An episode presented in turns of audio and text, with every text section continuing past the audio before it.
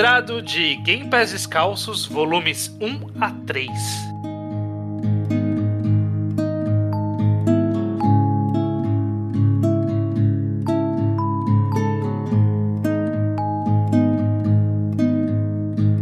We woke bound to an ancient horse which galloped off towards a war which men had lost their reasons for before the first wife. Where Pois bem, estamos aqui para mais um Reenquadrado, podcast do Ao Quadrado, em que a gente vai lendo um mangá gradativamente. Eu sou o Estranho e estou aqui acompanhado do nosso time clássico composto por. Gustavo Bocha. Iso. Luke. E o judeu ateu. Muito bem. Não muito empolgado dessa vez, não quero gritar aqui o meu nome, porque. Não, ok, não dá pra gente gravar o podcast inteiro, tipo, em Isso. tom de. É, Não, não. não, claro que não. é, não, é. Isso não. É, Ok. Mas enfim, né? Estamos aqui para falar do. A temporada do, do Reenquadrado está começando neste programa, em que iremos, nessa temporada completa, falar sobre o mangá Game Pass Descalços. Ele é um, um ícone do- dos quadrinhos japoneses, o primeiro mangá traduzido pro, pro ocidente, é o que diz as lendas, eu não tenho essa informação concreta, mas né? O ícone dos quadrinhos, ponto, eu o diria. ícone dos quadrinhos, o quadrinho semi. não é necessariamente autobiográfico do Keiji Nakazawa, mas ele foi um sobrevivente da bomba, tem parte da experiência dele na narrativa da história, inclusive, né, pra quem não conhece, Game Pés Descalços, a base da história gira em torno do, do Gen e, e da sua mãe que sobreviveram à queda da bomba de Hiroshima e todos os percalços da vida que acompanham eles desde então. É, exato. É, esse, esse podcast, inclusive, pressupõe que você tenha lido os volumes que a gente vai comentar. A gente não é, não, não é uma análise. Para te expli- apresentar. É, nada. pra explicar nem nada. É, Até porque eu acho que essa altura Gen é um mangá que, de certa forma, dispensa esse tipo de apresentação sobre a, que- a respeito do que sobre o que ele é, sabe? Sim. Uhum. É. Você não precisa Mas que a gente te conte o que, por que, que você deveria ler sei. Exato. Mas ao mesmo tempo, pouca gente leu. Tanto por isso Uhum. que esse programa existe, né? Esse programa, o Reenquadrado, a gente sempre usa ele como pretexto pra ler coisas longas ou coisas que a gente acha que devia ter lido, mas não leu, porque falta um incentivo. Aí a gente coloca uma meta gradual, que é a forma mais fácil da gente navegar por uma história. E aqui é o caso de Game Pass Descalços, que tem 10 volumes no total. A Uhum. gente resolveu fazer a separação estratégica de 343 aham. que é uma formação assim não muito agressiva, né? Um pouco defensivo. O Luke conhece mais. Depende dos 343. É, ela é versátil. Ah, ok. Podia ser estratégia 0010, que é a estratégia Blue Lock. Ah, vocês estão falando de futebol. Caraca, eu tô aqui. Tô aqui. O que, o que vocês estão falando? Ah, tá, é futebol. Ok, beleza. Isso. Sabe que não é muito legal falar 0010 hoje em dia, que tem outros significados também. Tem significado 0010? É, Cara, eu tô- quando você perdido. tá. É, eu já vi muita gente usando, principalmente no. Pra quê? Que 0010 é a estratégia de estar sempre no ataque, você tá no flirt máximo com a pessoa. Ah, ok. Ah, nossa, nossa, tinha que ter alguma coisa. É, vamos então começar, que a gente precisa encarar essa jornada longa. Antes disso, eu só. Não sei. Na verdade, não sei se é importante falar isso ou não, mas é que. Quem foi publicado no Brasil, então você pode comprar. Mas ele não é um mangá super acessível online se você tiver outros meios, mas dá. Se você- Se você procurar um pouquinho, você consegue. Mas caso não, caso você por acaso não tenha conseguido, você compra os volumes. E- Eles estão acessíveis ao contrário. Estão totalmente em catálogo. É um pou- não é muito barato, mas também tá num preço que vale a pena. Não, não é um mangá muito longo. Então, Pelo material gráfico vale a pena. A, a Conrad tá garantindo sempre que eles têm estoque, diferente Uhum. de certas editoras. exatamente. Eles, eles garantem que todos os volumes estão sempre disponíveis, então só ir atrás de comprar. A gente tá, te apoia, porque são bons volumes. Foi uma, Uhum. foi uma boa. Uma boa publicação. Bom resgate, na verdade, né? A gente teve uma versão antiga lançada no Brasil, que é uma edição compilada. Eu não sei exatamente o que, que eles cortam, mas eles transformam a história em só quatro volumes. Essa Uhum. versão saiu nos Estados Unidos, saiu no Brasil, tudo, tudo do Brasil tá esgotado. Só tem. eh, Você só encontra para comprar o volume 1 e o volume 3 comigo, se quiserem, sabe, procurarem até aqui em casa. Mas enfim. Mas é, é isso. Vale a pena comprar. E caso mas caso não, você tenta encontrar pelos seus próprios meios. Dá pra, É. dá pra encontrar o volume 10 ainda? Acho que dá. Dá, Acho dá que dá sim. Eu lembro de ter visto todos para comprar. Eu antes procurei antes, tinha, todos estavam em estoque. É, então beleza. Boa. É, Antes de tudo, a gente sempre começa falando um pouco sobre o, da, se a gente tem alguma experiência pregressa com o mangá que a gente vai tratar aqui no Reenquadrado. Então vamos começar com o, o Iso. Iso, como você você conhecia Game Pass Descalços? Já leu? Tem alguma experiência prévia com ele ou não? Sabia que existia. Uhum. Era isso. Eu sabia que existia, sabia que era sobre a bomba. E- E essa era toda a minha experiência. Então você tá indo, é, Eu tô indo para a primeira leitura. novo, mesmo. completamente novo. Beleza. O Bo Bocha, você já chegou a ler Game antes também? Alguma coisa? Apesar de ter nove dos dez volumes, eu nunca li nada. Eu só sabia também. Bem, comprando sem ler. Comprei nunca, sem nunca, ler. nunca vi alguém fazendo isso. Isso não existe, né? Como que é possível alguém comprar um mangá, guardar ele na estante sem ter lido ele? Ah, absurdo o negócio Nunca desse. vi isso acontecer. Nem faz sentido. Eu, eu, eu, honesto, não faço isso. Tipo, tudo Sério? que eu compro eu leio. É, eu não, não- eu não consigo entender mesmo.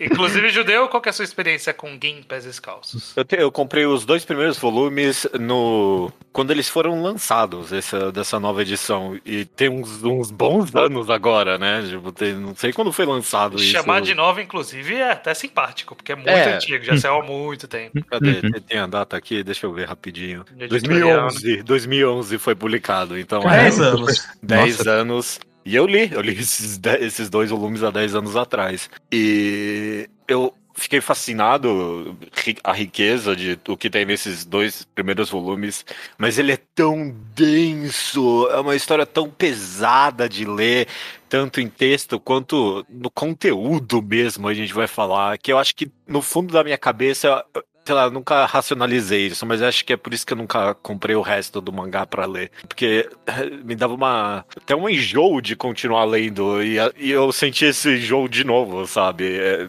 ler pra esse podcast esse mangá. Mas é, eu, eu acho que é uma experiência que vale a pena ser encarada. E é por isso que eu fiquei muito feliz da gente ter decidido fazer esse podcast. Então, é, eu tinha lido, não continuei, porque o mangá é o que ele é. Mas é um bom momento agora pra voltar. Ainda mais uh, 10 anos depois da minha primeira leitura, eu tenho bem mais conhecimento, inclusive, pra ler a obra. O primeiro volume dá vontade de desistir, né? Né? De- E tipo, Não é- só o primeiro, né? É Não, uma, e- o primeiro- se renova conforme o momento. o primeiro volume dá vontade de existir e é o volume mais leve de todos. Né? É, não sei. É, É, é o volume que você demora pra ver a bomba. É- é- Uhum. a, a parte é outra. A questão é outra. É, exato. Va- Vamos, vamos, vamos partir disso, mas antes de mais nada, você também, né, estranho? Você chegou a ler inteiro? Não, eu não li inteiro. Eu, como certas pessoas, comprei todos os volumes, tenho todos aqui. Mas eu tinha lido, eu acho que eram quatro ou cinco. Porque esses três dessa releitura aqui eu, eu conhecia todos. Eu vou descobrir no próximo programa onde eu parei da última vez. Mas foi algo que eu fui lendo conforme eu ia comprando. Em algum momento, algum mês eu não li e aí ficou parado até eu terminar de comprar. É, então essa é a minha experiência com Gay. Eu li na época, muito tempo atrás, quando eu comprei, só metade não terminei de ler. E aí acho que justamente ter esse programa aqui foi- vai ser interessante para finalmente tirar, essa, tirar esse débito da minha prateleira. Eu tenho a impressão que muita gente tem essa experiência com gay. De, tipo, ler, achar bom, mas, tipo, é, é pesado, Uhum. sabe? Uhum. É. Mas eu sei que alguém aqui leu tudo que é o Luke, que foi uma pessoa que pleiteou esse podcast, Ah, inclusive. sim, sim, exatamente. Nesse podcast eu tô nessa função inédita pra mim, que eu sou a única pessoa que terminou o mangá aqui. Uhum. Eu li ele não faz muito tempo, foi em algum momento do ano passado. Eu conhecia que sabia que existia sempre, era uma coisa que tava por ali, né, na história dos mangás. Eu li porque um amigo meu recomendou, eu fiz aquilo que acontece muito nesse, dentro do chat do passarinho também, de ah, lê esse mangá aqui que eu leio outro que você recomenda, e a gente faz essa troca. E foi nessa, e por isso eu tive, tipo, a obrigação de ir até o final, sabe? Aham, aham. Eu li até o final e eu tive essa obrigação de ler até o final, que foi importante, né? Porque, como vocês falaram, é um mangá pesado, é um mangá difícil.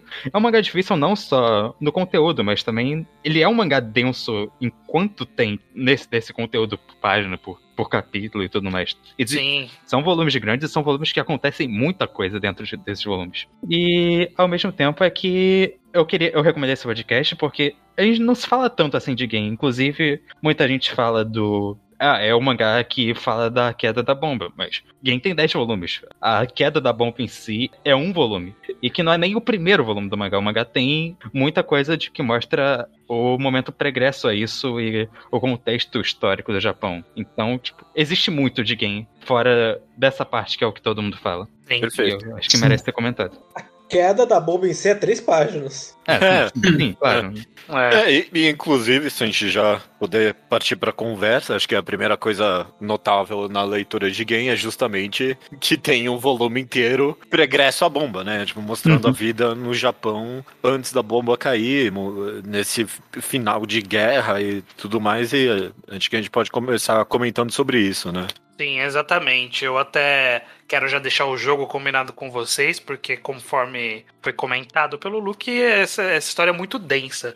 E ela tem muitas, o que dá pra chamar muitas é, vinhetas, muitas passagenzinhas, muitas, muitas sketches, eu diria, que, que são anedotas daquela situação. Então Uhum. a gente não vai falar de tudo, não tem como falar de tudo, porque senão a gente vai ficar página a página falando, ah, é aquela vez que alguém encontrou aquela pessoa, é aquela vez que roubaram não sei o que, e aquela vez, sabe? Então vamos passando por grandes acontecimentos e citando essas passagens específicas quando a gente achar que elas são dignas, pode ser? Em compensação, eu acho que o maior fio condutor, que já tá logo no começo, é o trigo. Ah, Ah, sim. sim, sim, né? Essa é a grande analogia da história, tá até no nome do primeiro volume aqui, o Trigo Verde. Uhum. É engraçado que é o nascimento, né? De e o trigo verde. Na literal, primeira página, inclusive. Sim. Sim. Na verdade, eu tô vendo aqui, os três volumes têm trigo no nome. O trigo é pisoteado no volume 2, e o terceiro é trigo, é hora de brotar. Pô, Esse, esse título, eu achei interessante esses títulos, mas o do primeiro volume é muito bom, né? O Nascimento de Gen e o trigo verde.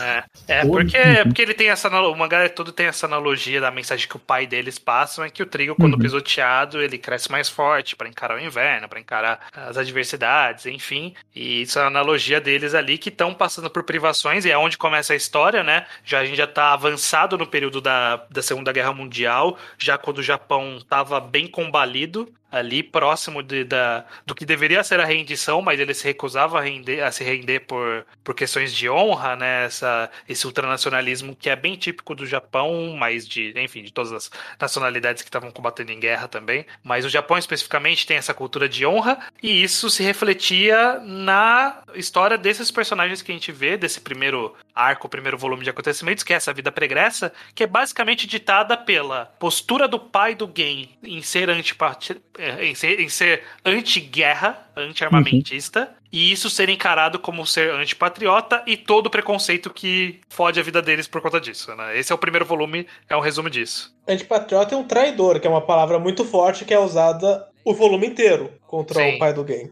Isso. É, se, se eu puder fazer só um asterisco, e desculpa, porque se, se a gente ficar em tangentes, a gente nunca vai terminar, né? Mas eu Sim. venho, tipo, um tiquinho só preparado pra essa conversa, no sentido. Tipo, eu vi um vídeo de duas horas e meia. Eu tenho a sobre, impressão que a tipo, gente viu o mesmo vídeo. É, do canal do canal Sean do Uhum. YouTube, que é sobre ah, ele meio que tenta desconstruir e quase analisar cruamente a narrativa de que ah, o Japão não queria se render e tudo mais e tipo, no final das contas é só muito complexo, tipo, pra caralho, sabe? E Uhum. a gente a gente tá aqui tipo como não japoneses lendo esse mangá, que é de um japonês fazendo crítica do Japão, sabe? Uhum. Eu acho que é, é, é completamente válido, tipo, o cara retratar a sociedade dele assim, como, tipo, eles não queriam se render e ó como a merda que deu aqui, sabe? Sim. E, e nesse sentido fica, sei lá, fácil a nossa leitura, mesmo a gente sendo brasileiro, né? A gente que tá com a bomba lá, né? Mas essa leitura ocidental do mangá de, ah, ok, sabe? Não é que eles tacaram lá a bomba sem nenhum motivo. E, e mesmo que Não, talvez tenha sido, sabe? No final das É, contas. eu, eu, eu- eu concordo, mas eu diria que Gen, Gen é um mangá bem irritado nesse sentido de que eu não Sim. acho que ele tem. Ele não tá limitando a culpa que ele tá Ah, declarando. Ele tá fazendo. Eu acho que é, é relevante, considerando a produção dele, o quanto ele tá apontando o dedo internamente pro, pro Claro. governo japonês, pro, pro povo japonês também. E, mas eu acho que isso nunca vem em troca da, de uma. de falar que- Justificativa, justificar os é. Estados Unidos. Ele nunca É. vai justificar os Estados Unidos dentro desse Não. mangá. Não, meu. Aí, Mas eu acho que é porque considerando essa narrativa ultranacionalista de que os ingleses e os americanos eram tratados como literalmente monstros, sabe? Demônios, ele não Sim. quer tocar nesse assunto, porque ele quer questionar toda essa o sistema ultranacionalista japonês. Então,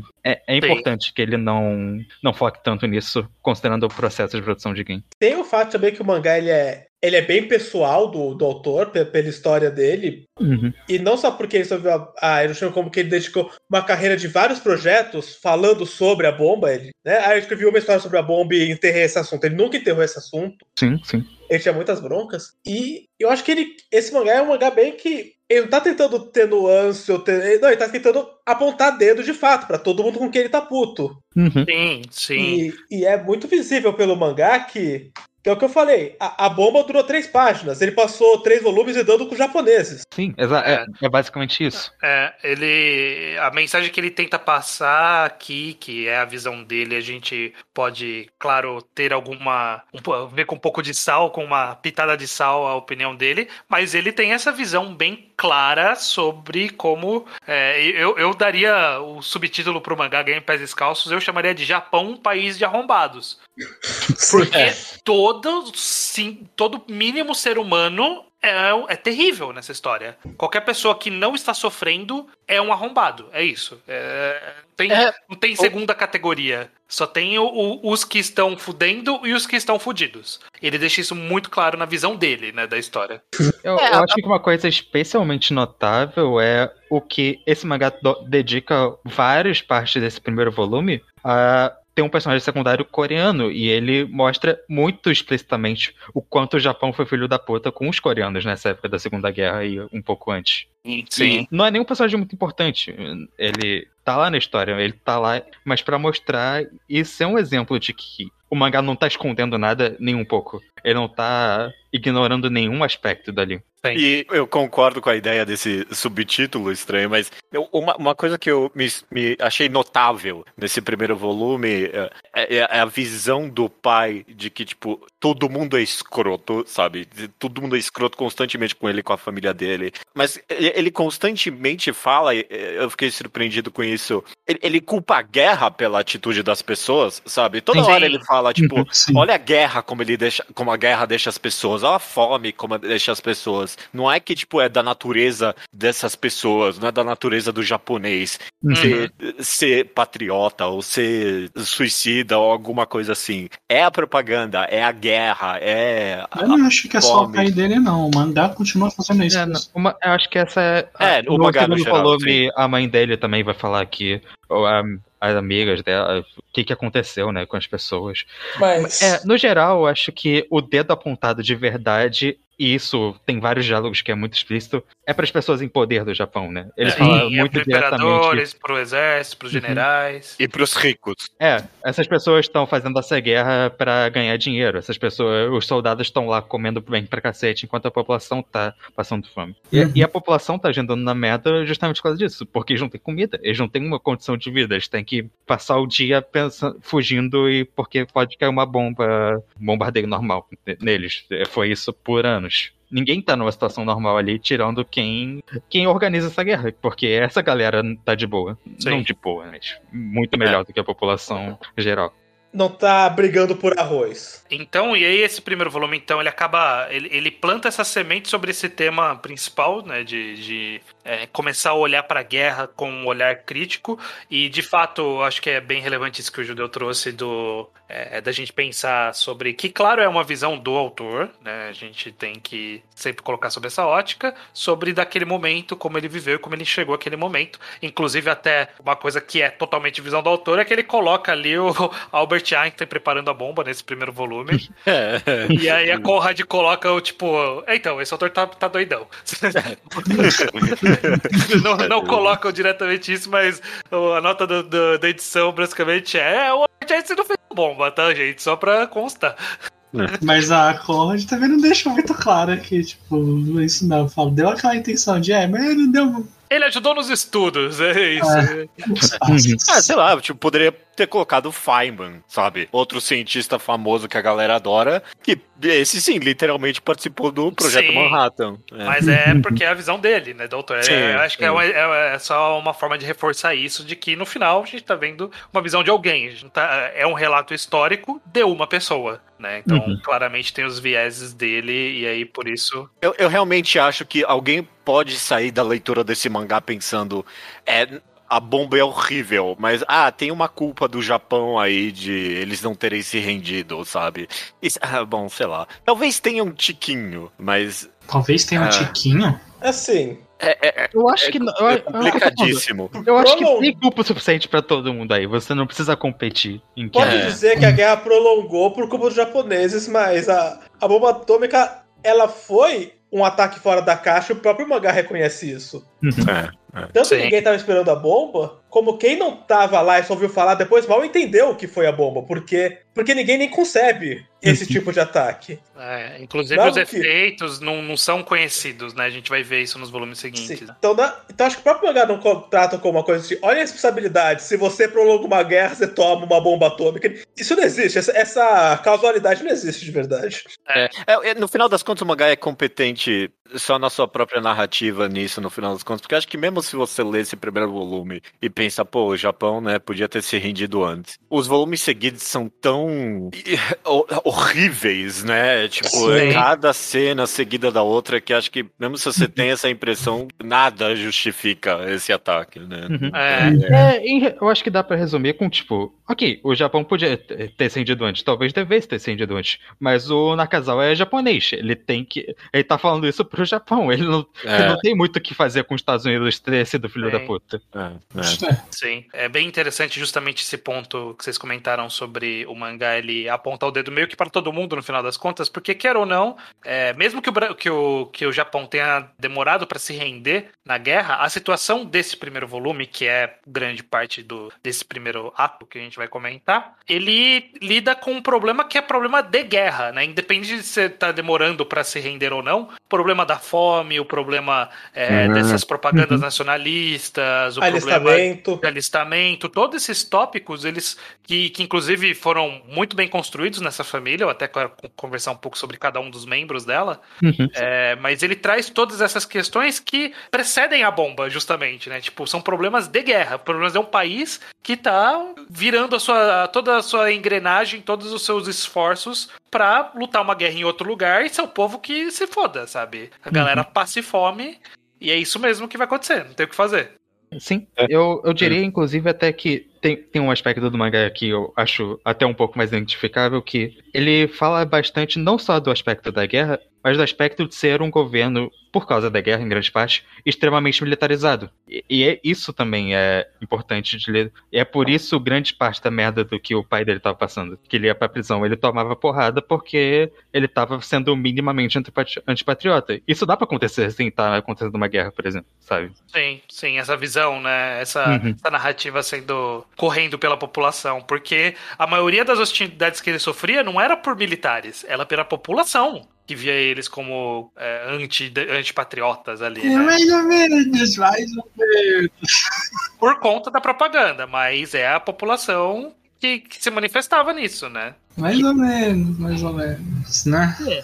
Por que, Bocha? Porque. É, Porque, eu- na- tipo, a maioria, assim, entre aspas, eu acho que eles têm o suficiente de correlatos, inclusive o filho que vai se alistar e continua sofrendo com isso. Sim, não, não tô, Não, eu não tô eximindo a culpa. Eles são escrotos também, é isso que eu quero dizer. É. É, que, é que- é que no, no que a gente vê nesse primeiro momento, é principalmente esse assédio, esse bullying, esses maus tratos com as famílias mais pobres, ou nesse caso a família que é vista como antipatriota, eles Uhum. vêm muito da população. Isso é Uhum. na escola, isso é na associação dos moradores, sabe? É, é ali no meio onde eles vivem, não é, não é com os soldados que estão que estão fazendo a patrulha. Tem contra com os soldados também, né? Uma hora lá que eles falam, ah, pisa aqui na cara do do do, Do Churchill. Stalin, do Churchill, era do Stalin, eu não lembro. Não, não, era o. Ou É, quando, enfim, é, tô- ou quando os- aparece os, a polícia basicamente fala que a comida que eles pegaram não podia ser deles, eles tinham que dar É. pro soldado. Sim, tá. Também, exatamente. Tem parcela, todo mundo, todo mundo é escroto. É um país de cuzões. Pessoas que foram É, que estão sofrendo. é. levadas a, a Sim. serem cuzonas, Sim. né? Tipo, não, não é da natureza de ninguém. É, naquele momento, naquele momento era um país de cuzões. Naquele momento. Acho que a gente comentou bastante dessa. do tom e da, Sim, do- sim. da perspectiva que quem tem. Acho que a gente pode falar um pouco da, da narrativa inteira, do- da história de fato do que tá sendo É. contada e dos Sim. personagens, né? Porque acho relevante falar da família do game. Rapidinho, eu acho que um ponto interessante do primeiro volume que vocês não falaram muito é também a dicotomia que fica criando do pai, que ele acha que na verdade o verdadeiro patriotismo é, é o contrário. Ah, sim, é claro. Apesar, vocês mencionaram só isso, mas tipo, tem esse ponto que é uma visão do autor, né? De que o verdadeiro patriotismo é. É que ele se preocupa com a população daquele É, país, né? E não, com- e não com a, a imagem do que é aquele país. Vamos, inclusive, aproveitar esse gancho justamente para começar a introduzir essa Isso. família do, do game, porque a gente tem. é, nesse momento, nesse volume, a gente vai perder muita gente desse núcleo familiar. Mas é, a primeira pessoa que eu acho que é digna de comentário é justamente o pai do game, que ele tem essa Uhum. postura anti-guerra, e aí ele passa por uns maus bocados aí, né? Ele vai pra cadeia, ele é espancado, jogam os, as coisas dele no, no rio, né? O trabalho dele no rio, enfim, sofre bastante. É incrível pra mim o quão tudo cai por água abaixo. Eles, é, é horrível o, o quão essa família sofre só por causa desse cara ser antipatriota, ao ponto de você, como leitor, olhar pra isso e falar. Você pensa, ah, cara, fala, fala que você é patriota e foda-se, sabe? Tipo, quem é que liga? E é isso, né? Tipo, esse é o ponto, né? A, a circunstância que cria em volta de você ser antipatriota é tão ruim, é tão horrível, que, tipo, é, é praticamente melhor você mentir, fingir que é patriota mesmo, sabe? Eu, eu, eu, eu acho que em muitos níveis esse é o ponto que o mangá tava querendo fazer com esse personagem. Mas é engraçado, eu, eu concordo com você. É só que você, a gente, você tá descrevendo dessa forma, parece que ele tava, sei lá, fazendo um protesto na frente do. Não, não, ele ele é. só tava sendo um pouquinho não. não super. não empolgado com o alistamento, sabe? É. É, é Mas eu basicamente falo assim, tudo isso isso. parece uma besteira, né? O cara, o quê? Ele só falou uma frase um pouco de- rude pra cima do- dos militares e foi isso. É, Não precisou de muita coisa. E aí foi a própria fama que se manteve e aí, né, Uhum. escalou, né? Ele permanecia alimentando essa fama porque ele re- respondia, reagia ao Uhum. tratamento que ele, que lhe era dado por ser enxergado como antipatriota. E, e ele, ele queria, ele tinha o orgulho disso. Ele não ia fazer que nem o judeu falou, porque por questões próprias dele. Convicção dele, né? É, É, é. Não, ele mas se é- sente é- mal, claro. Ele, o Judeu tá falando isso, ele acho que dá pra ver que ele, ele vê o que tá acontecendo com a família e tá sofrendo por isso. Mas também um pouco por causa dos filhos. Uhum. Ele não queria falar uma ideologia que eu não acreditava na frente dos filhos que poderiam repeti-la. Uhum. E tinha muito, e tinha muito medo dos filhos caírem na propaganda japonesa. Isso era um medo. Tanto que teve um filho que foi pro exército, que foi um grande conflito dele. Sim. Sim, É. sim. É o filho mais velho, que é o Koji. Vamos já seguindo então essa árvore genealógica, depois a gente volta pra mãe. Koji, que é o filho mais velho, que trabalhava numa fábrica e resolveu se alistar porque recebia, de fato, muita. é, ele era muito a- a- acusado na fábrica onde ele trabalhava por ser filho do antipatriota, sabe? Co- Esse estigma se espalhou naquela família, inclusive no, no núcleo mais distante, que ele não estava ali com ele naquele momento, mas ele sofria. É, acusaram ele de fazer um atentado na fábrica e tudo mais. Qualquer coisa já ia pra cima dele. Sim. E ele resolve se alistar e não passa por bons bocados também alistado, né? Tem, Uhum. tem aquele mini arco ali com o menino que se suicida, que mostra como é, é, na- na- nas, sketch, nas múltiplas sketches né, que a gente vê do, do ponto que o autor quer provar naquele momento, nesse momento aqui ele está discutindo sobre o estado do Japão pré-bomba, essa, esse momento é a crítica sobre o processo de militarização, que Sim. era isso, sobre essa, essa questão de, de ter essa honra exagerada de que você tinha que morrer pelo seu país e sofrer por ele, e como essa pressão né, era desumana. Perfeito. É, e não só isso, né? De como a guerra é ruim pra todo mundo, né? Porque eles têm essa visão de que os próprios personagens pensam, ah, soldado pelo menos come, sabe? Tipo, você tem uma vida Uhum. melhor e tal. Mas não, né? Tipo, o cara vai se alistar e a vida não é nem- boa nem pro soldado, sabe? Nem pro, nem pro cara que tá acima do soldado e nem pro cara que tá acima acima do soldado. É tipo, só lá em cima Uhum. das pessoas que não estão tendo que lidar com nada disso que tá ok, sabe? Tipo, pra todo mundo, pra todo mundo pra baixo é horrível. Sim. É, a, a história do cara ali que eh, desiste de ser kamikaze, né? Eu, eu achei muito também, boa. também teve essa passagem. É, É Tem- boa mesmo, é boa mesmo. Infelizmente, a gente sabe que não por muito tempo. É, é basicamente isso. É, não vai ajudar, não, é, não resolveu nada ali, mas enfim. Seguindo na árvore da família, a gente tem o filho, o segundo filho mais velho, que é o Akira, ele é o que tá num internato ali, tá numa escola no interior. E meio que, tipo, porra, que bom que ele tá numa escola, né, isolado e comendo lá, pelo menos ele tá protegido do que a gente aqui que tá fudido. Só que ele também passa pelos seus maus bocados lá, né, tem toda, Uhum. todo o problema do próprio lugar também, tem uma estrutura meio escrota, como todo lugar tem. E É, da fome, né? Principalmente da a fome. fome. Toda hora a fome é, nesse porque esse problema era. Tava presente no Japão inteiro. O Japão inteiro Sim. não tinha comida, basicamente. não tinha comida distribuída corretamente, né? Exato, exato. Não tinha comida É para a que- população, para grande parte da população. É, porque o professor ali tava muito bem alimentado. né? Exato, é, o mangá mostra isso. É, ele- eles podem comer, afinal eles eram os adultos professores. Vocês tinham que ficar lá puxando planta na, no- na grama, sabe? É, inclusive essa o, o Akira, né, que é o- esse, esse irmão que tava na escola, ele, ele protagoniza um momento que eu acho que é, que é bom, que é bem representativo do- da- de boa parte da dinâmica desses volumes, que é sobre sobre as privações que a família passa e sobre a culpa que todos eles carregam por conta dessa privação, né? Porque todos eles têm que abrir mão de alguma coisa por conta das privações e da falta de comida geral, e ao mesmo tempo eles se sentem culpados quando eles não abrem mão daquilo, né? Nessa dinâmica familiar acontece muito disso, né?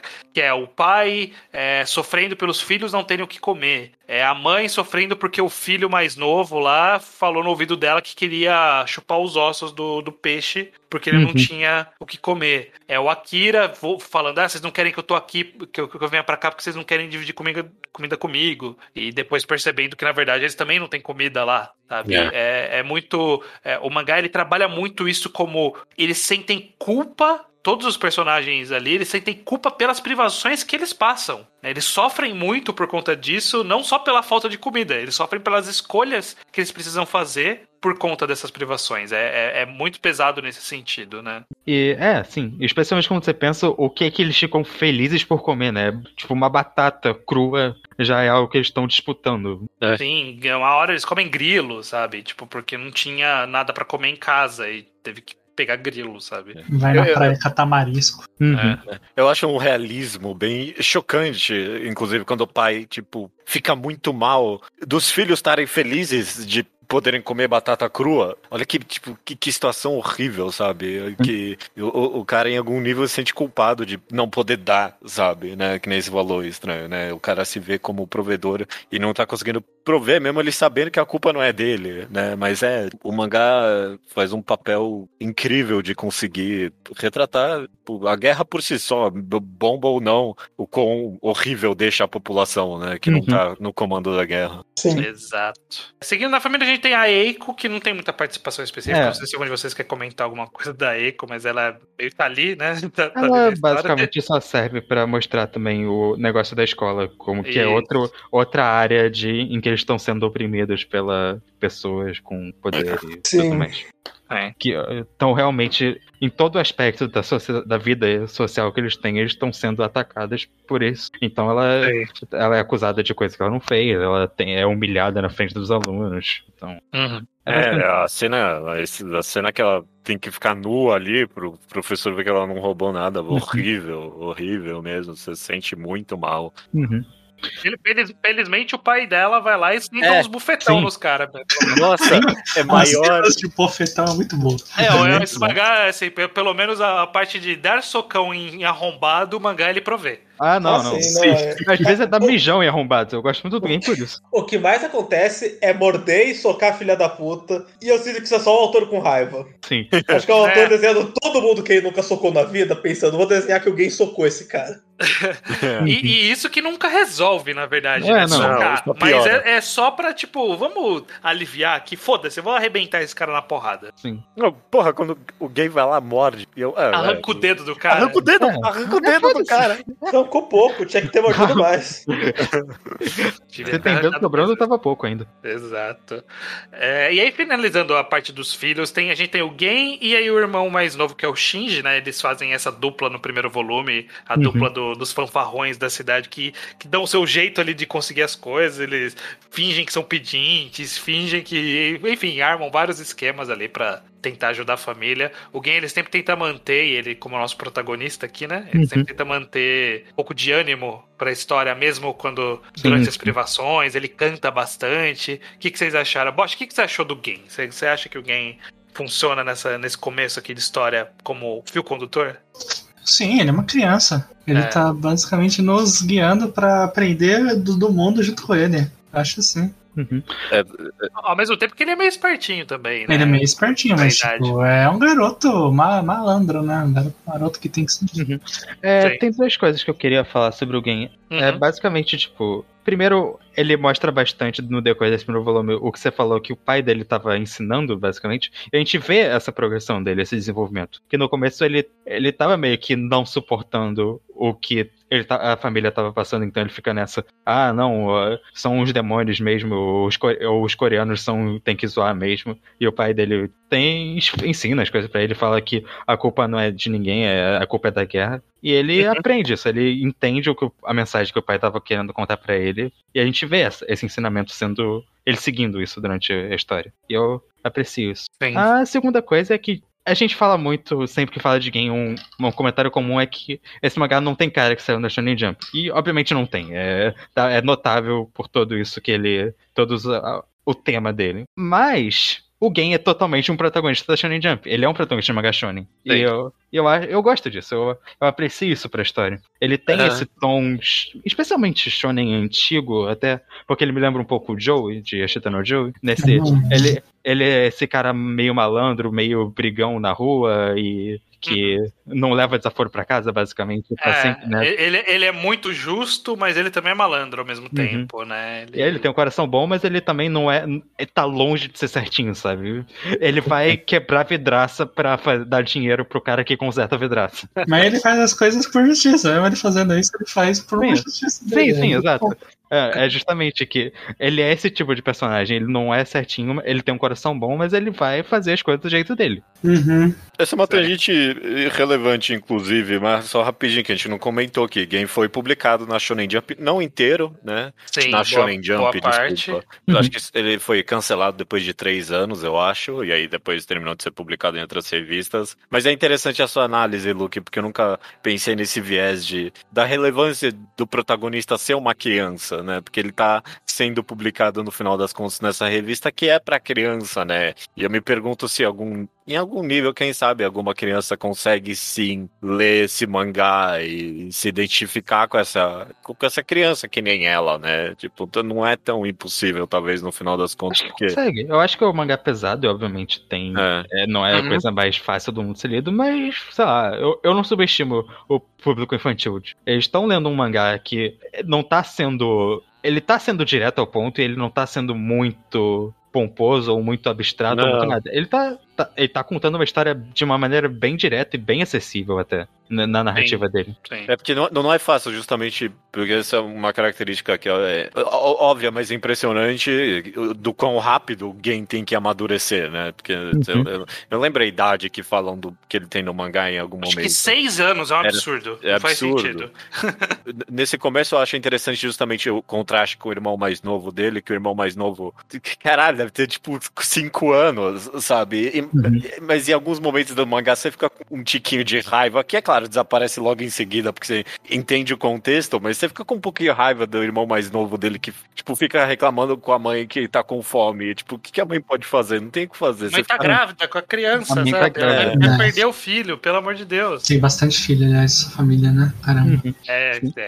Ai, nossa, caraca, filho, de, mano. filho até demais. Inclusive, a mãe tá grávida e vai ter mais um filho. É, é, tem gente vai bastante chegar filho pra eles poderem matar metade e ainda ter personagens sobrando. É, É, exatamente. Vamos caminhando. Eu- quero. A gente, tá, a gente já falou bastante e a gente não chegou ainda no, no Na bomba. ápice desse primeiro momento, que é a bomba, né? Né? O mangá ele vai construindo aos poucos essa narrativa que leva até a bomba. E a explosão da bomba, tipo, como foi de fato, ela em si é, é rápida, né? Tipo, É, caiu ela- a bomba e explodiu. Claro, é- não tem muito, não tem muito como dizer, fazer mais algo além de a bomba caiu. E tem uma Exato. página dupla muito boa, é, de quando você é, é bem assustadora mesmo quando você vê a destruição que ela causou. Uma- acho que o mangá representa isso muito bem. Não, tipo, a- a- a- e a mudança no status quo, né, do mangá é tipo, pá, assim, tipo, Uhum. é, não tem, não, não tem, tipo, uma separação, basicamente, do antes e depois da bomba, além, tipo, só dessa página da bomba, né, porque assim que a bomba cai no mangá, muda tudo, sabe? Tipo, Muda tudo mesmo, não é Uhum. brincadeira. Um ótimo trabalho de mostrar o, o quanto é isso. Um minuto pro outro foi de normal pra absoluto terror. É, E n- n- não foi nem um pouco gradual. Gay tá falando com a mulher, ele piscou, ela tava morta, derretida na frente dele, e era isso. Sim. é, é, é cavalo pegando fogo na rua, é o, tipo, As pessoas tudo- coisas Gente com a pele fora. derretida, nossa, mano, isso é. Uhum. Isso que o cara ainda não tem uma arte de- tão realista, mas ao mesmo tempo você, você vê aquilo, você fica imaginando como era aquilo de verdade. Pois Tipo, é, é- é, parece. Tipo, eu não consigo nem imaginar como é a pele derretendo. Eu não consigo ver essa cena. Tipo, eu Uhum. vejo esses personagens e pra mim é uma cena de terror, maluca, sabe? Sim. Sim. E foi a realidade deles, é um absurdo. É, aí, inclusive, aí, depois da queda da bomba, que é, o, que é o que eu queria puxar, primeiro, vamos comentar um pouco rapidamente, de ter que reconhecer que ele mata ali uma parcela relevante da família de uma forma bem cruel, inclusive, né?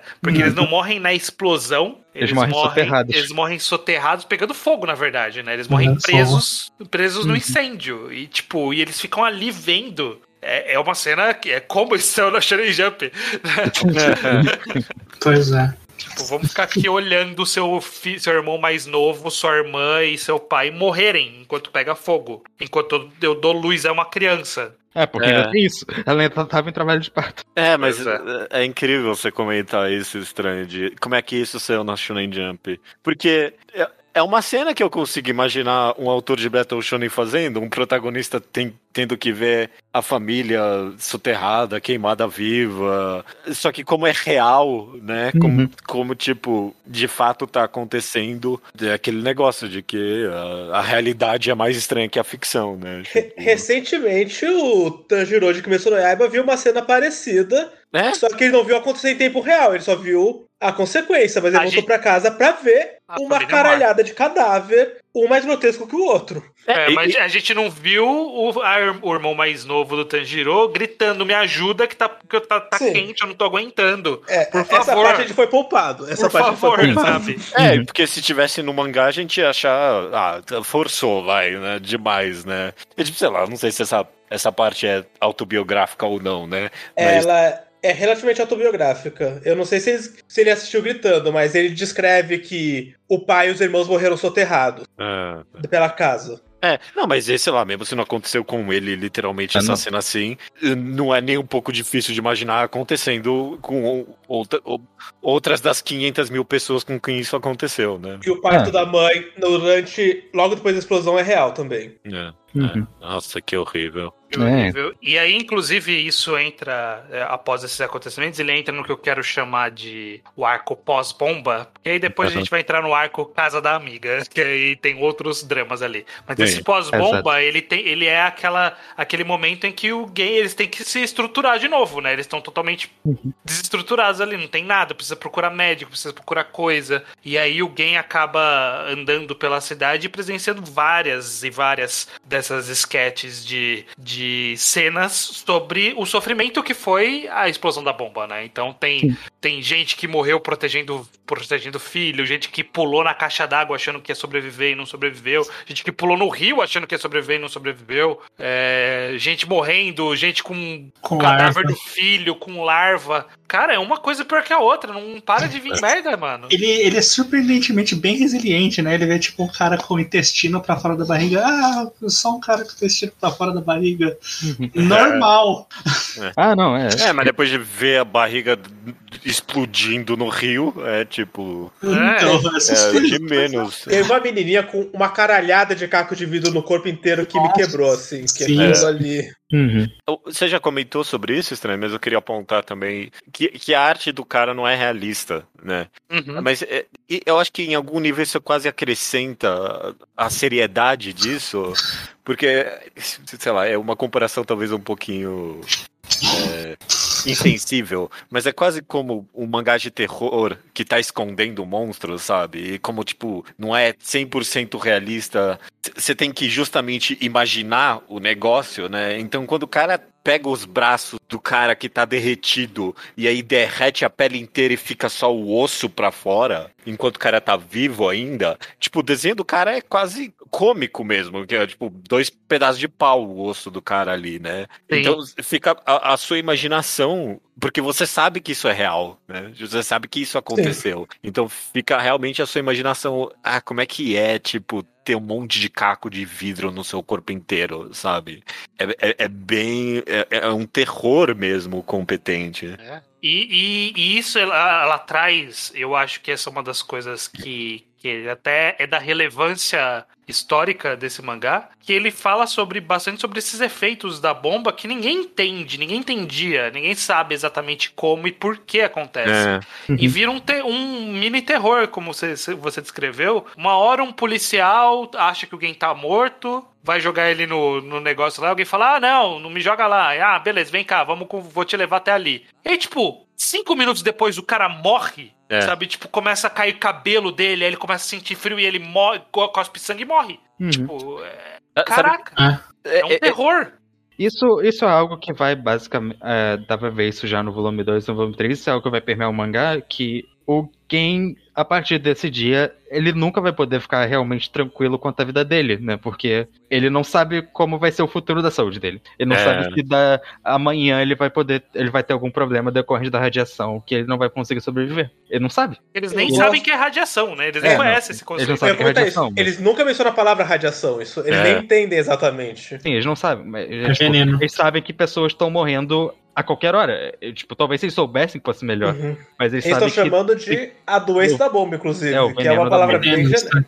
veneno também. Uhum. Essa parte eu achei bem interessante mesmo e, e acrescenta ainda mais ao terror essa ideia de que, tipo, não basta ser essa bomba horrível, tipo, ainda é uma bomba com veneno mesmo, sabe? Que horrível mesmo, né? Cês- o desconhecimento ainda por cima do que, que é Uhum. uma bomba atômica. Uhum. Eu ia comentar que esse segundo volume, de todo esse arco que você tá chamando da pós-bomba, me, me le- fez lembrar, inclusive, do terceiro volume de Uzumaki, quando eles estão presos já dentro da cidade e não conseguem sair, e aí vai acontecendo uma coisa terrível atrás da outra, sabe? Sim. É o mesmo, é o mesmo clima de não ter saída e, e, e o terror tá pra todo lado. Sim, sim. Curioso você lembrar isso, porque quando apareceu as pessoas inchadas, os, os corpos inchados no rio, eu lembrei de Gyo na hora.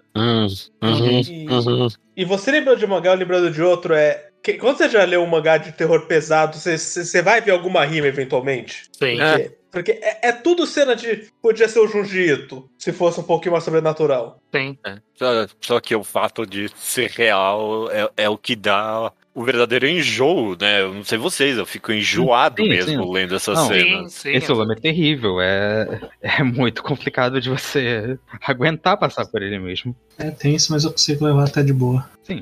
É.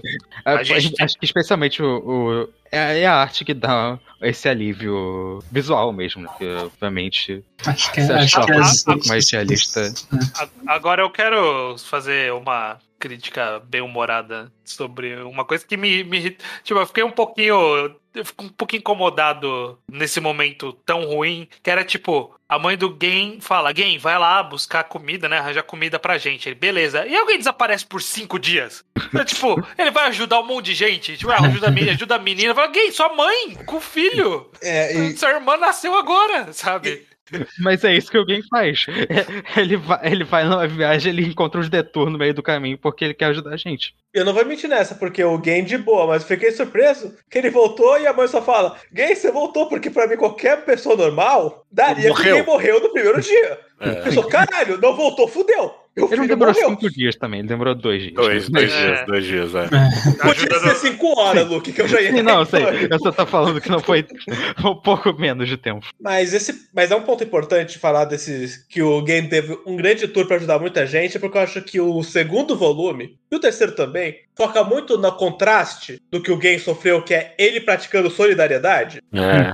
Ao mesmo tempo que ele não recebe solidariedade de quase ninguém nesses três volumes, ele não consegue ver ninguém com problema que ele, não, não, eu vou parar meu dia agora e te fazer o melhor que eu puder. Sim. Sim, vou, vou ajudar isso é um o contraste cara a enterrar o pai aqui, sabe? O, Sim. o Sr. Bock. Ajudar a menininha, mentir que ela não tá queimada o suficiente, Uhum. tentar fazer outra largar o cadáver do filho. é- E não tem ninguém que ele viu com problemas que ele não parou o que ele tava fazendo e foi ajudar. Sim. Isso. É, esse mangá, ele. O Estranho falou que ele é sobre basicamente o Japão ser um país de arrombados. Isso, é verdade. Mas ele é um mangá. Ele é um mangá menos cínico do que isso. Porque Sim.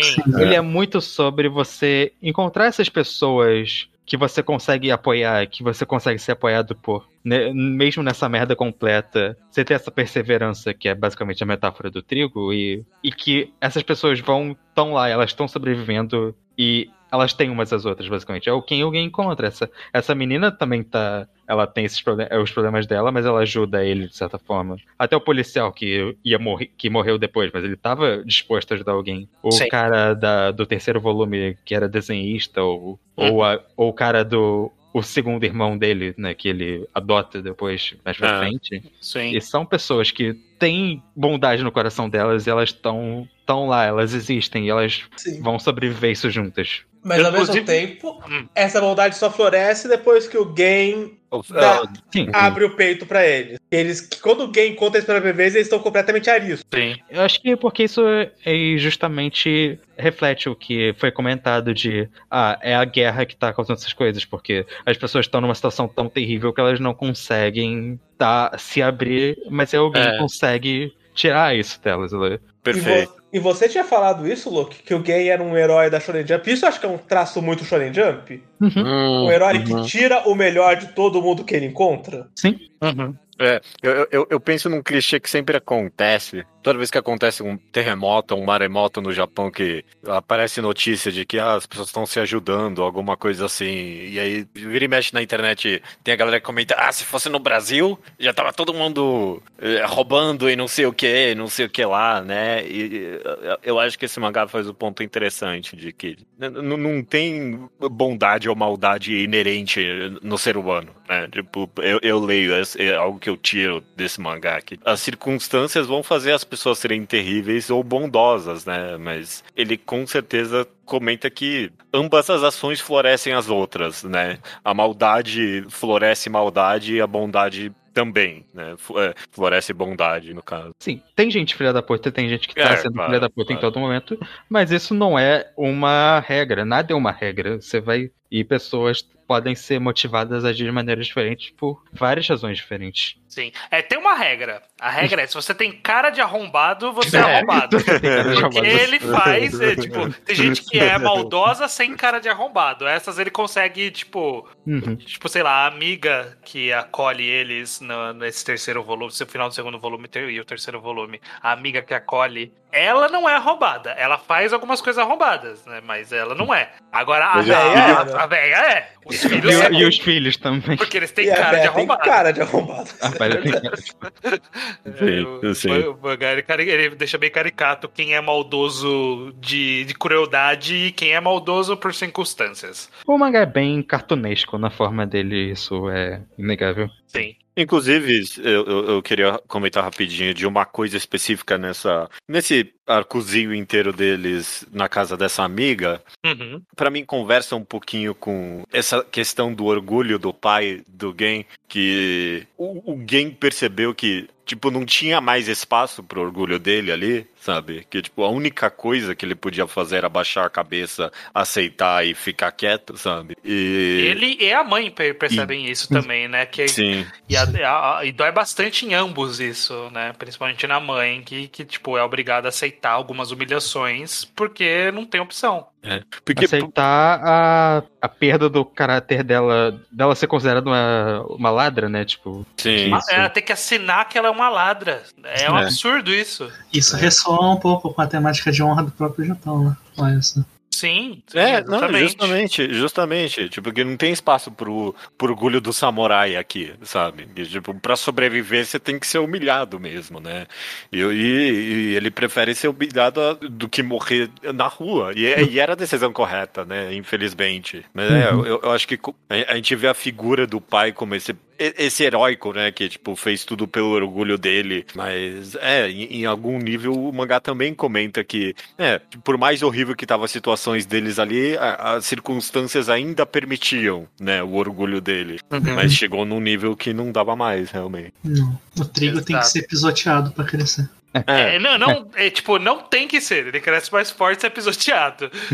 é, crescer mais não, não, forte. não, não crescer vamos, mais é, forte. pra- é, não, não vamos, não vamos tratar mal das pessoas que ah, é tough love, né? Não. É, a gente tem então nesse último volume, eles vão, eles vão morar de favor ali na casa da, da amiga, tem várias intercorrências disso, mas uma das consequências é que o game precisa arranjar dinheiro, precisa arranjar alguma coisa pra pra gerar renda, e aí o, o arco que acaba tomando quase todo o terceiro volume é dele cuidando desse cara que é o, o irmão da, da família, na verdade, né? Ele é um, era um desenhista, o Seiji, que foi pego na bomba quando foi fazer uma. Foi visitar Hiroshima pra. Eu nem lembro o que, que ele foi. Acho que foi. Era apresentar trabalho de né? faculdade, era viagem. É, é verdade, que tinham convocado ele porque ele estava na faculdade e voltou todo ferido, com problemas, e a família simplesmente não quer lidar com, com essa vítima. E aí a gente vê o aspecto que o mangá trabalha aqui do- da consequência da bomba, é ele ter, no final da história dele, uma- alguma doença interna ali por conta da radiação, mas, tipo, alguém que perdeu o corpo, né, nesse, Uhum. nesse processo, né? Esse é o, o grande mote desse arco, né? O que, que vocês, que vocês acham dessa representação desse do sofrimento do Seiji nesse terceiro volume?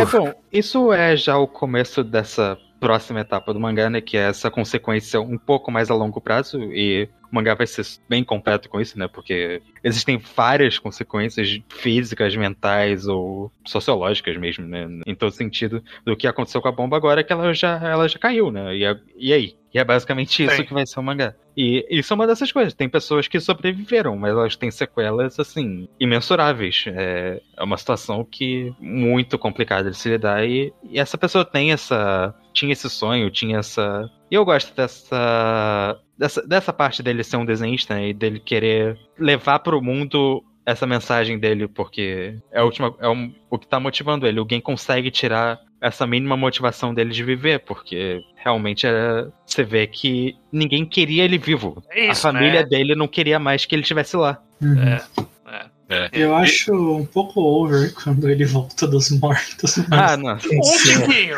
um tiquinho, Ah, que não, ninguém né? percebeu que ele, mor- que ele não morreu. é, Mas vamos, vamos pôr a culpa na bomba, que a gente É. deve ter dado algum efeito que a gente não entende. Eu entendi que tinha gente que tava tão fugido que tava ambíguo se tava vivo ou morto. Uhum, uhum. E as pessoas preferiam dar como morto mesmo que ainda tivesse Sim. um tempo ali. uhum. Sim. É Esse, esse mangá, ele. Ele é, tipo, super realista, mas ele também gosta de brincar um pouco com algumas coisas. Ele não. Algumas ações dele são bem mangazescas, sabe? É. É bem dra dra over dramatic. Uhum, uhum. É. Mas é, e, e é, é, é só terrível, né? A completa inação de todo mundo de não ter o que fazer, porque Sim. é, é horrível falar isso, né? Mas eu, eu leio e, tipo, eu, eu me identifico com a família também, de tipo. Sim. Eu, eu, eu olho pra esse cara e falo, é, mas vale a pena. É, é- é horrível, mas é. Não, não é mais fácil o cara morrer porque ele não vai viver mesmo. Mas tem uma É. crítica dessa família que tem o lado, acho que principalmente o lado do irmão, que era o de que tava tentando, tentando fazer o que dava, mas não apostando que dava pra fazer muito. Então não- ele Sim, tava é. um pouco só como se fosse um grande fardo. Mas a esposa dele focava muito no assunto da vergonha. Eu, eu É. tenho vergonha de ter um cunhado que sofreu a bomba. Isso mancha a imagem da família. E isso é, É. muito vilanizado nessa parte. É, Uhum. Sim. Nunca toma o lado dela.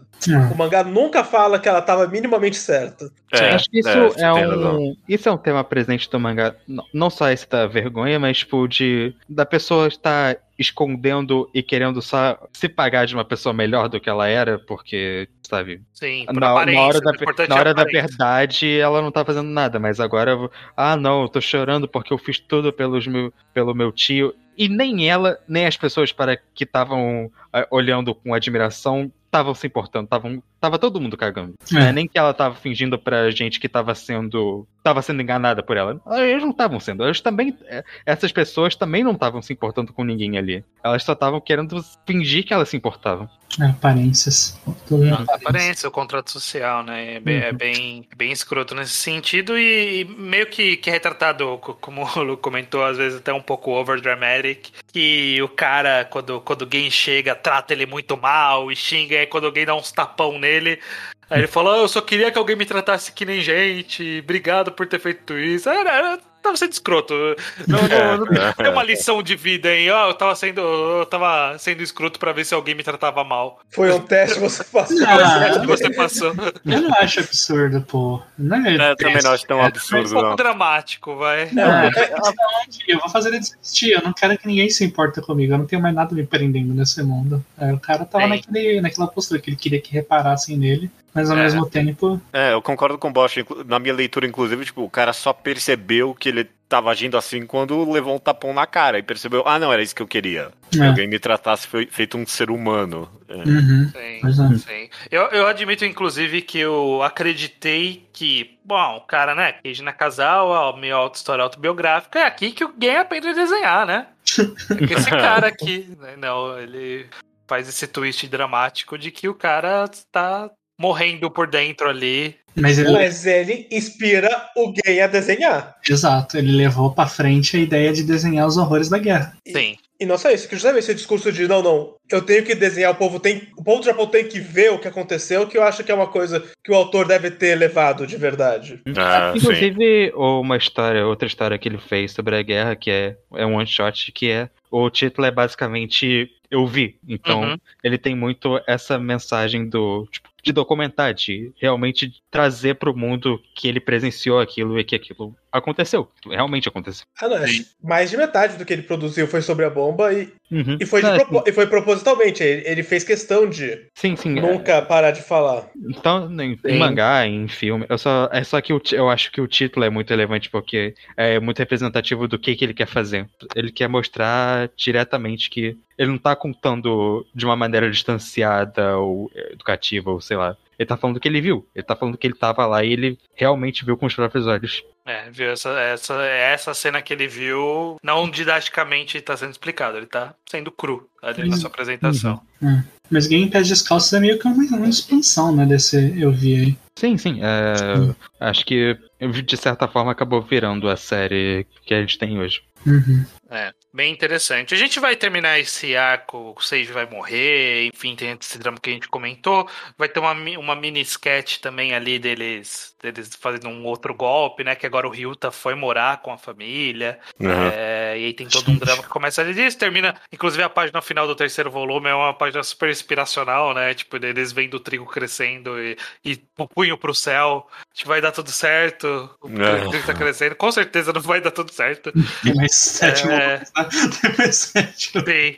Mas eu, eu quero, eu quero finalizar essa conversa desse primeiro volume, que já, já tá bastante extensa, mas acho que cabe ainda aqui, né? Porque a gente começou a ver esses horrores da, da bomba, e, e eu queria ver um pouco da perspectiva de vocês sobre a gente tá lendo isso agora, em 2021, muito afastado disso. Tipo, a guerra a gente ouve falar bastante isso quando a gente tá no ensino médio, e às vezes sem muitos detalhes. E aí a gente voltar pra, tipo, cara, isso aconteceu no tempo de vida uma geração atrás, sabe? É, tem gente viva agora, provavelmente já tá próximo, tá, tá cada vez mais velho, né? Mas tem gente viva agora que viveu isso. E a gente não faz nem ideia de que essa é uma cena que foi uma cena comum pra pessoa. Como que você, Bocha, enxerga em 2021 olhar pra, pra bomba sobre esse aspecto, sabe? Sobre essa crueza sobre a, a explosão da bomba. Você acha que você consegue é, tirar lições de vida, alguma coisa do tipo? Você consegue olhar pra guerra sobre alguma, algum prisma um pouco diferente ou, ou algo do Como tipo? assim? Algum prisma positivo, você fala? Não, não, no sentido de agora, Não, tipo, é, se tornar mais real, sabe? De se tornar mais Ah. palpável de alguma forma.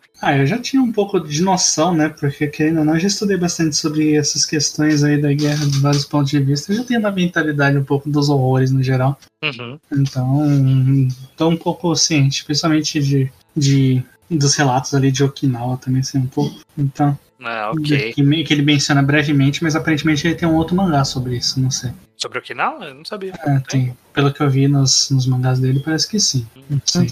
Mas você, você é judeu, o que, que você tem? Você, você tira alguma coisa dessa de uma leitura agora? né? É, um monte, mo- um monte de coisa. Eu fico. Eu tava escutando uns podcasts e a galera falando sobre, tipo, como por praticamente toda a história da humanidade, tipo, a guerra. Tipo, era uma instituição, sabe? Era algo que fazia parte da vida das pessoas, a guerra, e que tinha até um olhar meio glorioso, e que tipo, foi só já a primeira quebra total disso. Foi a Primeira Guerra Mundial, como, tipo, a Grande Guerra, o desastre, que era, tipo, uma guerra que não tinha nada de santo. A honra, né? ou- ou- é. honrado na Primeira Guerra. É, tipo, é, foi- foi a trincheira. Foi a primeira E- guerra com mortes impessoais, né? Não É. era alguém atacando outra pessoa, era uma bomba, era um gás, era. É, tri- trincheira e gás mostarda. Tipo, não tem nada de heróico nisso.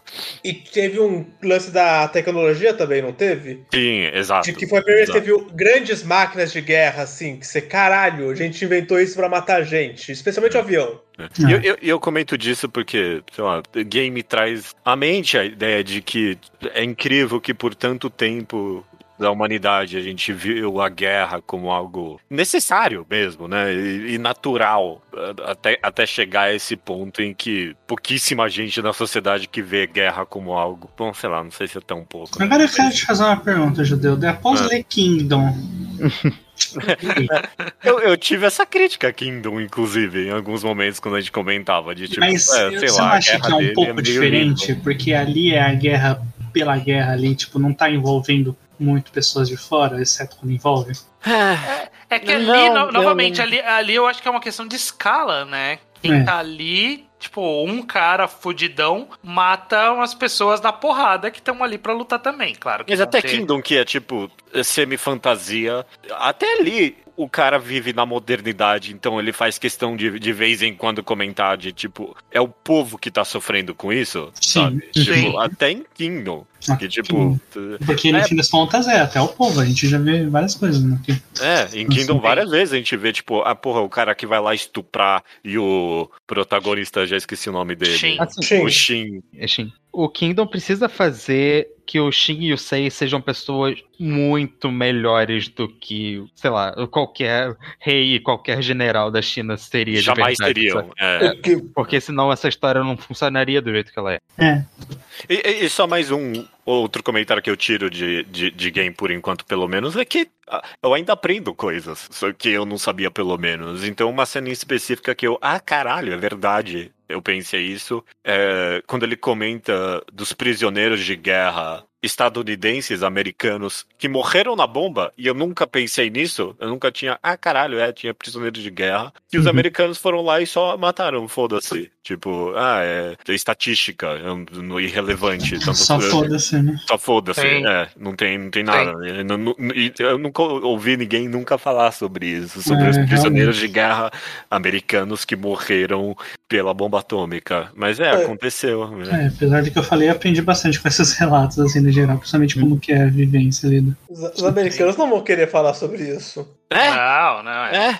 é, é, é claro que não, mas, pô, aconteceu. Ah, não, mas é só o Japão que esconde os crimes de guerra deles. Os outros É. países são totalmente. é, não, mas o ponto é, assim, a gente não ouve relato de americano falando, ah, não, a gente matou o americano com a bomba atômica assim. Exato, então. E como o Judeu apontou no começo do podcast, talvez muitos japoneses estivessem muito putos com os Estados Unidos pra entrar no mérito de que os americanos morreram pra bomba. É, Uhum, uhum. Talvez É. pra maioria deles não fosse algo, um luto que eles pensassem, porra, é mesmo, e os americanos que morreram também. Porque, porque obviamente tem um rancor Uhum. do ataque.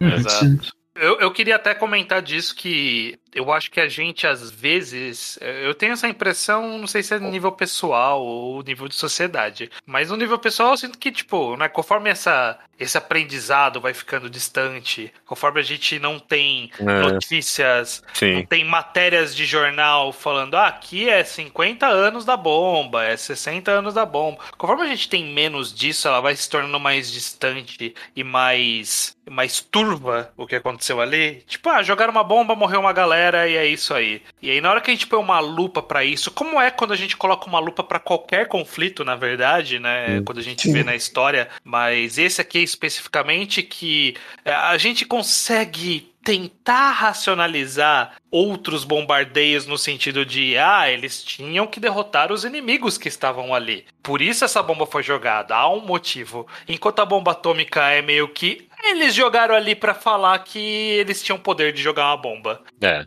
E, e aí, quando a gente coloca sob essa perspectiva e aí vê de alguém que tava lá e viu isso acontecer desse jeito, tipo, te lembra como isso é muito big deal, sabe? A gente esquece disso muito rápido, mas isso é muito importante, o impacto que uma bomba pode causar. E existem um monte espalhado pelo mundo, sabe? Quando a gente ouve falar desses conflitos de, de ameaça atômica, de enriquecimento de urânio no Irã, que a Coreia do Norte também está fazendo bom. Quando a gente ouve, é, que obviamente são relatos é, catastróficos da mídia ocidental também, né? Porque os Estados Unidos tem bomba e vários outros países europeus também têm bomba. Sim, sim, sim, sim. É, tipo, a gente tá na a gente tá sempre sob o risco disso acontecer de novo. É. E, e a gente, e a gente esqueceu desse receio no- no- na nossa E, de realidade. certa forma, aconteceu meio que uma virada em que, por um tempo, isso, bombas nucleares foram o setting de histórias pós-apocalípticas justamente por causa da possibilidade real delas, né? Só Uhum. que acabou passando esse tempo e acabou virando isso mesmo. Acabou virando um setting distópico de pós-apocalipse, não algo real. Eu acho que ele migrou. Bomba, bomba nuclear é ah, o que Fallout faz pra contar uma história que o mundo acabou. Em vez de ser, tipo. Mas elas estão lá ainda. Elas ainda estão lá. E em algum momento também, no fim da Guerra Fria, a gente fez uma transição muito súbita de que a bomba atômica era o maior medo da humanidade, porque todo mundo achou que se estourasse a Guerra Fria ia chover bomba atômica. Uhum. E assim, o Watchmen, eles usam exatamente essas palavras pra escrever o medo pro mundo, e era meio dos anos 80 aquilo ali. Outro Uhum. dia. Uhum. Pra, pra minha geração, eu, eu que sou criança dos anos 90, isso já não era um medo nenhum. Que Sim. ninguém pensava, porra, talvez caia uma bomba atômica. E foi, foi É. bem no fim da Guerra Fria que a gente fez essa transição muito radical. Pois é. E aí eu acho interessante como trazendo de volta isso pro, pro, pro meu imaginário pessoal, sabe? Tipo de, caralho, na hora que, que começar a correr o risco de um conflito de grande escala, a gente esquece que isso pode acontecer, sabe? Pode acontecer. Tipo, como caralho não é a primeira missão da humanidade só, tipo, ok, livra, chega disso, por favor, não, ninguém quer isso mais, né? É, acho que tem gente que quer isso, o problema é esse. É. Com certeza. É, eu É peguei aqui é óbvio. a informação que to- todos os sobreviventes de Hiroshima e Nagasaki eles estão registrados pelo governo japonês. Por quê? Porque eles recebem, não sei desde quando, mas eles começaram a receber um apoio do governo, financeiro principalmente. Em março de 2020, ainda tinha 136.682 sobreviventes das bombas atômicas. Caraca. Eu acho impressionante porque esse número é muito alto pra você pensar que não só sobreviveram a os efeitos da radiação a curto prazo, como só sobreviveram à velhice mesmo. Uhum. É, E pra ter tanto sobrevivente, assim a gente tem que pensar que o número de mortos é, é tão gigantemente maior. uhum. É é. assustador pensar nisso. Pois é. Uhum. É, porque da bomba, o, o número acho que é 500 mil mesmo, né? Agora, eu, eu não sei como é que fica o número, sei lá, se você contar, tipo, É, pessoas como que que você vai contar ah, os, as sequelas, né? É, anos e anos depois de doenças Quando, decorrentes. quando o governo começou a catalogar quem eram as pessoas que tinham sobrevivido à bomba e que mereciam, portanto, a compensação do governo, eram mais ou menos 650 mil pessoas registradas. Ah, Esse número é gigantesco de alto, é, É, sim. é é surreal. É. É. De pessoas vivas que sobreviveram que foram tocadas por esse evento. Sim. Sim. Então, né? Eu sei. Eu, eu quis só trazer essa, essa perspectiva aqui para nossa finalização. Não sei se mais alguém, Luke e Iso, vocês trazem alguma lição, não perguntei diretamente para vocês, se trazem alguma coisa nova, alguma perspectiva? É, queiram acho que quanto à questão da guerra e disso a gente já comentou tudo, então só queria apontar um aspecto um pouco maior que eu acho mais amplo, não maior, que eu acho relevante até para 2020, que é o Japão Imperial era basicamente um governo fascista e a gente tá vendo basicamente como vivia a população sobre um governo que era muito objetivamente fascista. Que esses problemas vinham além dele estar numa guerra, vinha de ser um governo de extrema direita de que se importava muito pouco com a sua população. E que, mesmo depois de tudo, no terceiro volume tem a cena que o Japão tem a rendição, né? E, e é to totalmente a abdicação de responsabilidade total da parte do imperador e das pessoas que detinham o poder no Japão. E é basicamente isso. E, e essas pessoas não foram realmente punidas, elas não foram realmente. não sofreram consequências reais disso. Inclusive, foi basicamente feito um acordo. O, o Japão não queria ascender basicamente porque eles queriam que o imperador tivesse salvo. E- e que, ou que as o imperador e as pessoas de maior poder no Japão. Era por isso que o Japão estava enrolando. Eles queriam fazer uma trégua para que eles tiver, conseguissem sobreviver a essa guerra. E para isso podia morrer quantas pessoas quisessem. A gente, E fala, a, a gente fala da nossa anistia aqui, mas lá no Japão é, bem- é um, um- bem pior, né? Não dá nem Uhum. pra comparar, né? O é, mangá vai comentar sobre isso? Tipo, Sobre. Ele tipo vai a galera comentar ter sobre. continuado no poder, basicamente. Ele vai, com- ele vai comentar sobre a transição que tá acontecendo no Japão de forma geral. Ele pa- não sei quanto spoiler é isso, mas ele, ele, ele dura anos, tem anos de Sim, sim. cronológicos no mangá. E então a gente vai saber como foi o Japão, como era o Japão daqui a alguns anos. De- Beleza, estamos curiosos para ver como isso e vamos ver nesse, nessa sequência de podcasts. O objetivo é então ler todo o mangá. Então, em mais dois programas encerramos essa jornada. Uhum. Eu acho que tem, vai ter muita coisa para discutir ainda. Beleza. Mas vamos chegar lá no mês que vem ainda, gente. Então, até o mês que vem? Até o mês que Até o vem. mês que vem. Isso aí. Isso que é se a gente não desistir. Não. Não vai, nunca Não vai. desistimos. Nunca desistimos, a gente vai até o fim. Uhum. Ah, é, aqui, é, aqui é trigo que foi pisoteado. streams and these mountains made of paper mache folding money burn and all will fall for waltzing mutilated muse all odious and on a payslip dipped in vanity clutching your God.